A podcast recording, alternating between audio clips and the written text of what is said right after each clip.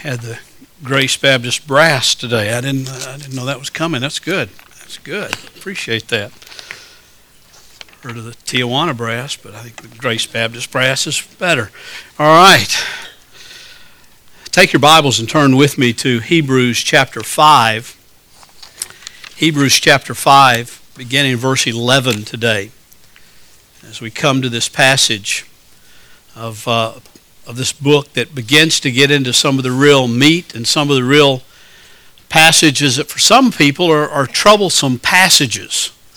Uh, matter of fact, there are some pastors who, quite frankly, just won't even preach through the book of Hebrews because you come to these passages that talk about these things and and they just really not rather not deal with them because they're they're they do have to have some understanding. They have to have some some in-depth looking at it. And I'm not sure I'll do it justice this morning in the time that I have, but I'll, if I don't, I'll come back maybe uh, on it even again next week. But it's an important passage as it starts moving into what we know as the, the clear warning passages of the, uh, of the Scripture and the warning passages of, uh, of the book of Hebrews. Uh, and so what you find here is the writer to this book showing a very heavy heart. Matter of fact, I, I titled the sermon, The Hurting Heart of a Pastor because as we've seen looking at this, I think it should already be plain that as we've moved through the first five chapters through verse 10, uh, we've already seen that this, this writer of this book has a real compassionate pastoral concern for the people. He's not just writing to a group of, of people he doesn't care about, he's writing to people that he's hurting for. Now, later on, we'll find out he's some distance away right now. For what are the circumstances, we don't know. But we do know that he has a heart for these people, a pastoral heart, and he hurts to see them falling in the way that they're falling and going in the way that they're going and not becoming what God has called them to be as a church. And that's important to see. And in this passage, he's going to address three great concerns, eh, three things that he sees as obvious, and then he will deal with those, and he'll come back to them again uh, later on in this book, but he wants them to hear it clearly up front in these verses. Follow along as I read, starting in verse 11 of chapter 5. Concerning him, that is Jesus, we have much to say, and it is hard to explain since you have become dull of hearing. We'll talk about that phrase in a minute, but that's a significant phrase here in this passage. You have become dull of hearing. For though by this time you ought to be teachers, you have need again for someone to teach you the elementary principles of the oracles of God. And you have come to need milk and not solid food. For everyone who partakes only of milk is not accustomed to the word of righteousness, for he is an infant. But solid food is for the mature, who because of practice have their senses trained to discern good and evil. And then in chapter 6, because this is one of those breaks I think is an unnatural break. Therefore, leaving the elementary principles or the elementary teaching about the Christ, let us press on to maturity, not laying again a foundation of repentance from dead works and of faith toward God, of instruction about washings or, or baptisms, laying on of hands and the resurrection of the dead and eternal judgment. And this we will do if God permits. For in the case of those who have once been enlightened and have tasted of the heavenly gift, and have been made partakers of the Holy Spirit, and they have tasted the good word of God and the powers of the age to come, and then have fallen away, it is impossible to renew them again to repentance, since they again crucify themselves to themselves the Son of God and put him to open shame. For ground that drinks the rain which often falls on it and brings forth vegetation useful to those for whose sake it is also tilled receives a blessing from God. But if it yields thorns and thistles, it is worthless and close to being cursed, and it ends up being burned.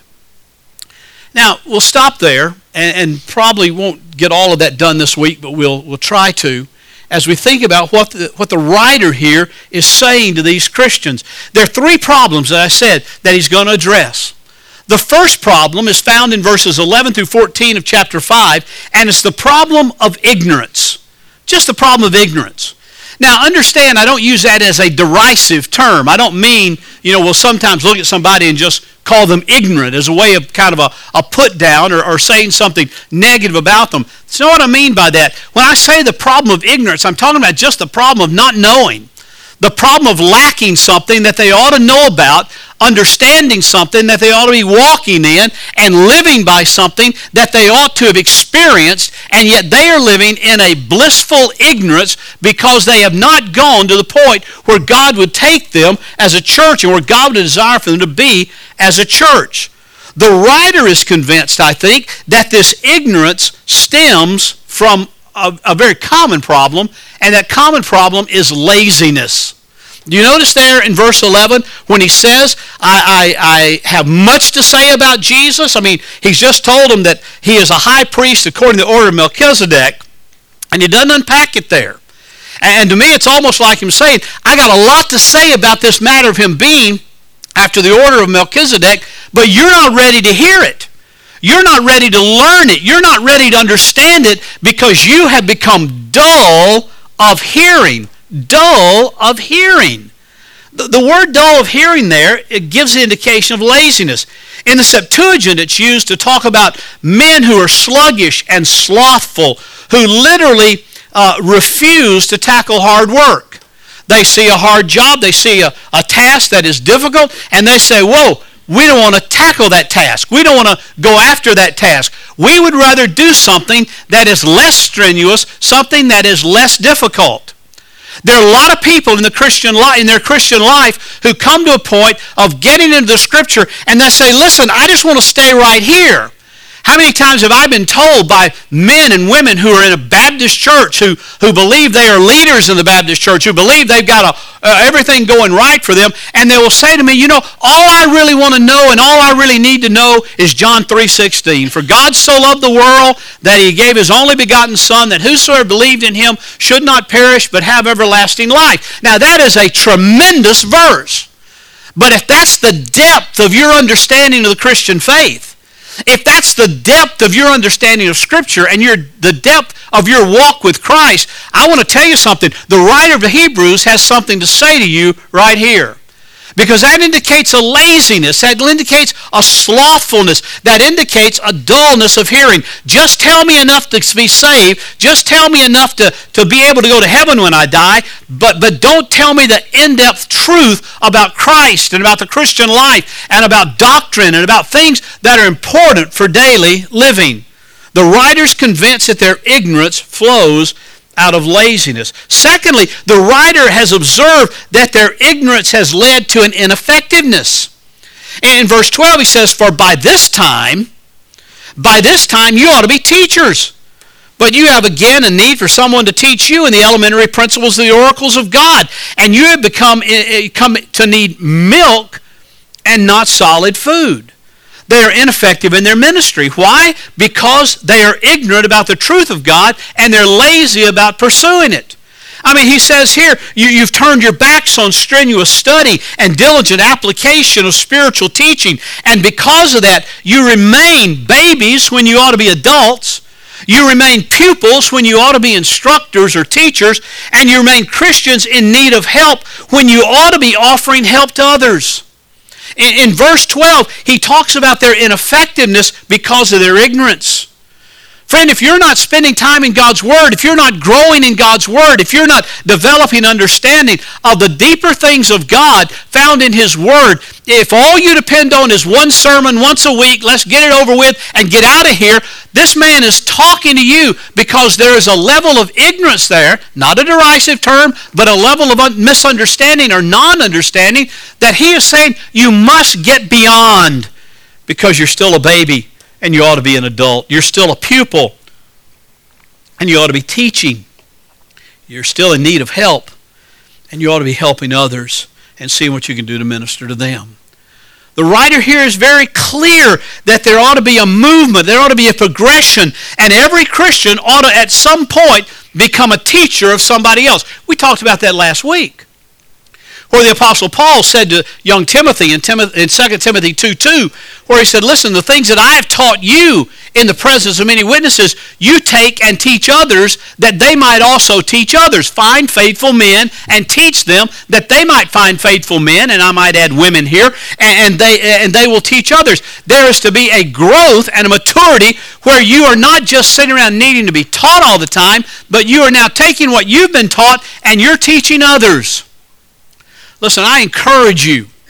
I sometimes will mention books we have in the book nook, and and I always encourage you, if you feel like you're still in need of the elemental, elementary things, if you're still kind of dwelling there in John 3.16 and can't get beyond that, I encourage you to go out to the bookstore and buy a copy of John Stott's little book, Basic Christianity, and devour that book. Eat that book. Live that book. Just basic doctrine. Who is Christ? What has he done? What is the resurrection? You know, how do you live the Christian life? I mean, it's a phenomenal classic book that you need to get under your belt. You, know, you need to be able to take that book then and know it and be able to teach it to other people. Because that is the whole purpose of the Christian life, that we might be able to grow, mature, and teach others. Thirdly, he says that this spiritual ignorance in these, first, in these first four verses we're looking at, 11 through 14 of chapter 5, he knows that spiritual ignorance not only is from laziness, not only has led to ineffectiveness, but it also results in carelessness in verses 13 and 14. For everyone who partakes only of milk is not accustomed to the word of righteousness, for he is an infant. But solid food is for the mature, who because of practice have their senses trained to discern good and evil. The cry for baby's milk is wrong when they ought to be feasting on meat.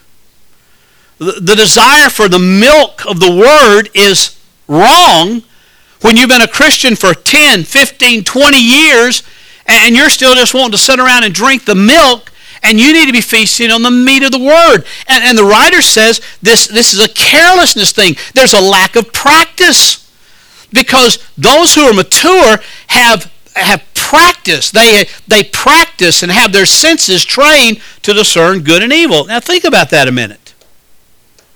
Think about that a minute.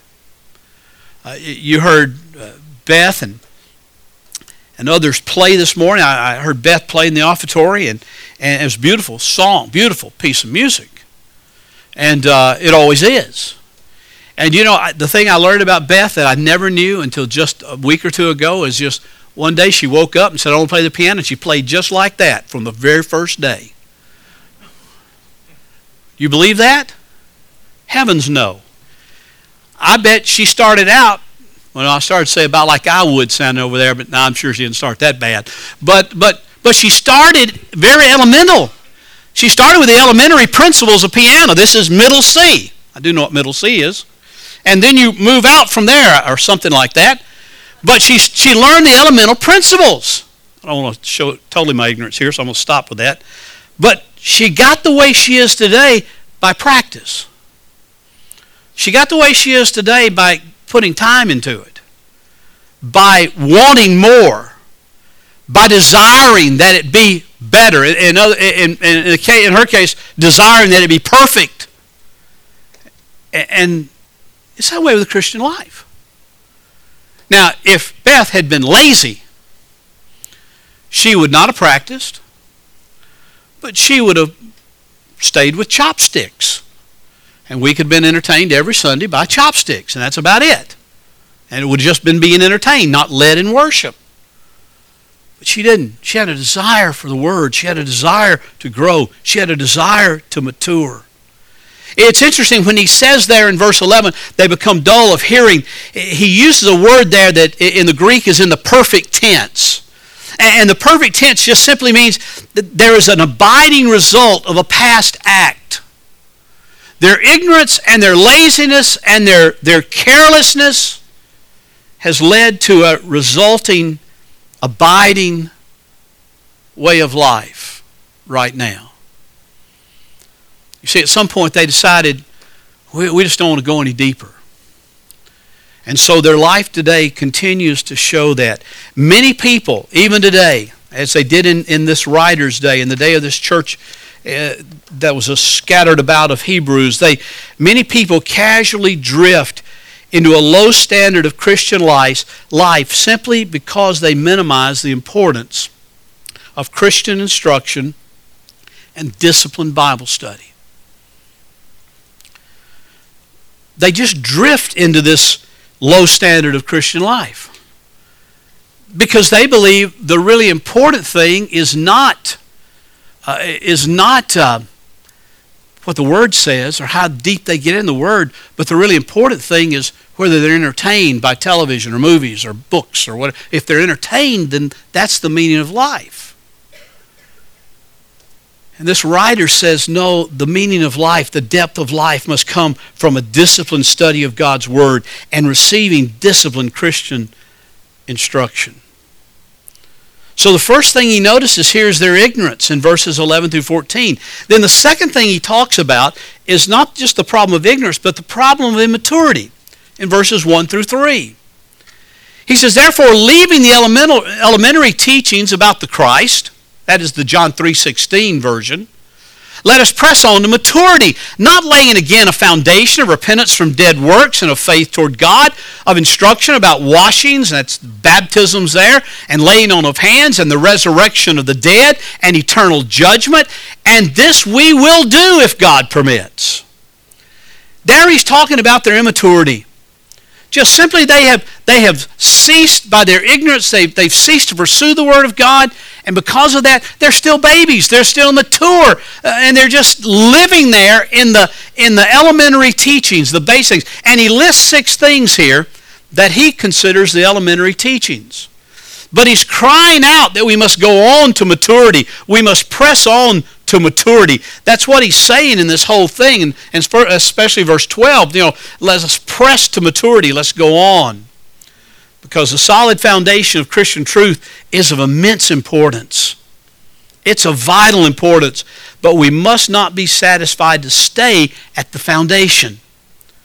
We must now build the superstructure. We must now build the building and not keep laying the foundation.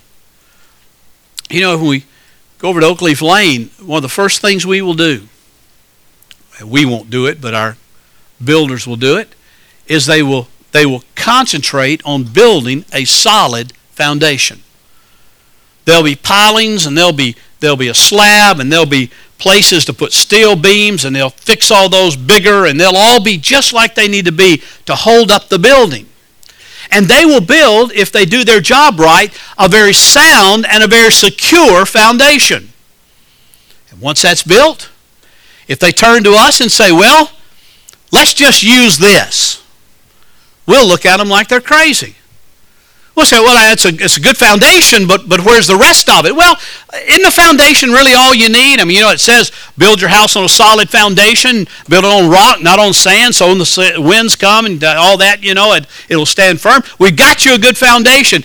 Can't you just be satisfied with that? Our answer would be absolutely not. We're not satisfied with that. We want the rest of it they said, well, I'll tell you what we're going to do. We're going to go back and, and work on the foundation a little more. It might take us a year or two, but we're going to, we're going to work on that foundation because we just really like foundation stuff. We'd say, you're fired. We'll hire somebody else. Because you just don't live at the foundation when you're building something. If you're building your life on Christ, it's important to have a good foundation. But if you stay at the foundation and you never proceed beyond the foundation, you'll live in immaturity. So he talks about six things here. Six things that are very important elements of Christian teaching. As a matter of fact, it may very well be that these are six things that, that that church and the early church of that day used as sort of a catechism teaching. These may be six things that they taught to new converts, and they believe that every new believer and all their children ought to understand these six things because they were basics, and so they moved them, they catechized them, they moved them through a catechism of understanding these six things, and they are important foundationally. But you can't live at the foundation alone. He says six things here. It says, first of all, let's move on. Let's leave the elementary teaching about the Christ and let us press on to maturity, not laying again a foundation of repentance of dead works. Repentance of dead works. That's a basic matter. John the Baptist came on the scene. What did he preach? Repent, for the kingdom of God is at hand. Jesus came on the scene in his ministry. What did he preach? Repent, for the kingdom of God is at hand. The apostles in their ministry, what did they do? You see Paul and others out preaching in the book of Acts. What is their message? Repent and turn to Christ. Repent of your sins. Repent of your dead works. I mean, repentance is a basic part of the Christian message. Not only did Jesus say it at the beginning of his ministry, in, in like in Mark chapter 115, but he, uh, they're also his last recorded words in the book of Revelation when he writes those seven letters through the Apostle John to the seven churches. His message there every single time is repent because you've fallen into sin, you've fallen into disobedience, you've fallen into being something I've not called you to be. And so repentance is an important part, and it's an important part to continue, but there should be a growing understanding of it, not just to repent so that you can be saved. The dead works he's talking about, I think, is what we might, what I would categorize in our day and time as, as just quaint moralism. We live in a day of, of moralism that's, that's unprecedented, especially in the Bible Belt especially in the Bible Belt. In the Bible Belt, we have built, you know, just sort of a Pharisaical approach to Christianity where we say, you know, if you do this and do this and do this and don't do this, and usually don't have too many do's, most of them are don'ts. Don't do this, don't do this, don't do this, then you must be a good Christian. Dead works are moralism whereby you're trying to be self righteous and earn your righteousness with God by showing God how good you are and showing others how much of a good Christian you are by just pure moralism. And that is the cancer and that is the danger of Christianity in the day in which we live. You say, wait, Bill, are you saying that if we're a Christian, we won't be moral? No, I'm not saying that. But I'm saying that moralism will grow out of not your own self-righteousness, not your own list of do's and don'ts, not your own judgments of one another and judgment of yourself in light of other people, but it will grow out of what Paul, what the writer here talks about, the word of righteousness, accustomed to the word of righteousness, where God's righteousness, the righteousness of Christ, is built into you on the basis of faith. There is repentance from dead works that must take place for a person to be a Christian. If you're still living in moralism and trying to please God by your own good deeds, then you need to get back to the basics and repent of that, but you need to move beyond that. He also says another basic matter is faith in God. Well, of course it is. Everywhere through the scripture, you find not only repentance from something, but also faith towards something. And it's faith toward God, faith in Jesus Christ. Paul made that clear in Acts chapter 20, verse 21, when he said, I'm solemnly testifying to both Jews and Greeks of repentance toward God and faith in our Lord Jesus Christ. That's a basic elemental thing washings or baptisms. They, they need to understand baptism is an important ordinance of the church. But it's a basic thing. It's an elemental thing. You are baptized to testify that you are a believer, to show your profession of faith, and then you move on from that. You don't still sit around and say, well, I wonder if I need to be baptized again. You know, it might be, I've got, I've got one friend who has a person in their church that came to him the other day and said, you know, I, uh, my, my husband's just been saved, and, and I just think it'd be really cool if I were baptized with him. And he said, well, have you ever been baptized? Oh, yeah, seven times. And he said, No, I think you've been baptized enough. But I think it'd be a really cool thing for our marriage, you know, just to, to celebrate it together. That's not what baptism's about. She's moved beyond that. You don't have to get baptized seven or eight times. Laying on of hands, probably indicative of a coming to the, the initiation of praying for a person as they come to faith in Christ. Could be an ordination type thing, but probably it's a matter of symbolically the, the Holy Spirit coming upon them, their lives when they become a Christian. The church back then would lay hands on them and pray for them, that God would fill them with the Holy Spirit. That's an elemental thing. Resurrection from the dead, he says, is, is one of these things. And, and Paul talks about the absolute necessity and absolute importance of the resurrection. And evidently, apparently, some of the early converts had, had a problem with this. What do you mean a man came back from the dead? Paul said if, if he didn't, then we're wasting our time. If we didn't, you're still in your sins. If he didn't, you're, you're still lost. Everything's based on the resurrection. We need to understand the resurrection. We need to live in light of the resurrection, but we don't need to just sit around and just talk about it all the time. And eternal judgment. Well, we know that judgment's coming. The scripture's clear on that. But Paul says, I want you to understand you've got to move beyond that. And then there is the problem of apostasy in verses 4 through 8. And I cannot do that justice this morning. And so while I'm prepared to do it somewhat justice, I'm going to stop at these first two. We'll have a continuation of this sermon next week.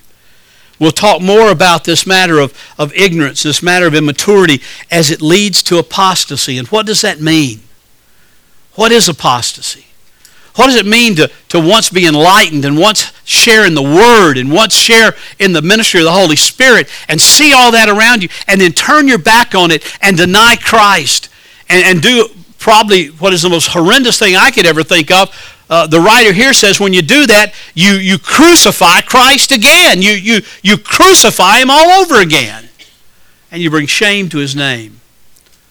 What does it mean to apostatize? What does it mean to turn away from that which is good and forfeit God's blessings and reject God's Son and despise his gifts? We'll talk about that next week. I, I love how Sam, Samuel Rutherford, and I'll probably use this again next week because it's really the summation of all of this, but I'll sum it up to, with this today. Samuel Rutherford in the 17th century reminded us of this. Sinners are anchor fast and made stable in God, so that if God does not change, which is impossible, he says, then my hope shall not fluctuate. O God, be thankful that our salvation is coasted and landed and shored upon Christ, who is the master of winds and storms. What would it take to turn you away? What kind of wind? What kind of storm? What kind of difficulty? Well, Rutherford says if you're in Christ, you are protected from the storms. You are shored up in Christ, who's the master of all winds and the master of all storms. Let me ask you something this morning.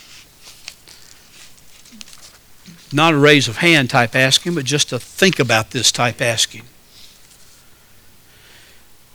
Are you ignorant? Again, I don't mean that derisive. I just mean, are you ignorant of the things of God? Do you lack understanding? Do you lack a, a rooting in the things of God? Oh, you, you've made a profession of faith, you've been baptized, you've joined a church, and, and all that's well, but you just you just said, okay, that's it, and you sit back in your ignorance? Are you desired to go further? Have you desired to know more of Christ and more of His glory? Are you not content to move to, to just sit there at John 3.16, but you want to move on and understand the, the great truths of Romans and Hebrews and, and other great expositions of the Christian faith?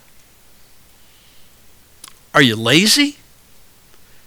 Is that why you're ignorant?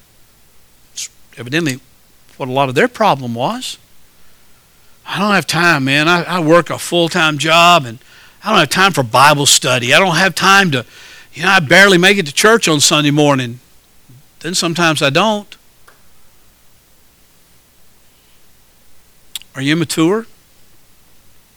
Oh, mature as a person, you've grown up, you're an adult, but perhaps, but but you're immature in the things of Christ, the things of God. Listen, the writer says here there must be a conscious, a conscious effort, a conscious decision under the authority of Christ to press forward, to move forward. Now I got to tell you, I came to this town six years ago, almost. And the joy that I see in the maturity and growth in so many lives is unbelievable. Because for many of you, there, there was a laziness, there was just kind of a complacency that's changed to a diligence and a desire to walk with Christ. Boy, that, that thrills a pastor. This, this pastor had a hurting heart. Mine is a joyful heart in so many ways. But I tell you, There's still a hurting heart when all are not committed to that, desiring that, and pressing toward that. What's your heart? What's your desire? What do you want in Christ? Let's pray.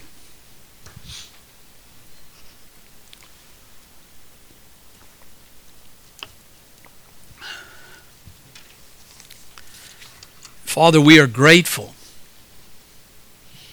that your word does not hold a thing back. That your word is pointed and sharp, sharper than a two edged sword. Lord, sometimes it cuts, and it hurts when it cuts. But Lord, it always cuts not with a destructive sling, but it cuts with a precise, the preciseness of the, of the surgeon's scalpel in the hands of the great physician, the great surgeon, the Lord Jesus Christ, who desires to cut away the dross, to cut away the moralism, to cut away the self dependency, to cut away the self righteousness, and Lord, to build a true righteousness of Christ in our life alone. Father, use your word for that in my life. Use your word for that in our lives. Use your word for that in the life of this church. This is my prayer in Jesus' name. Amen. Our hymn of commitments receive the glory.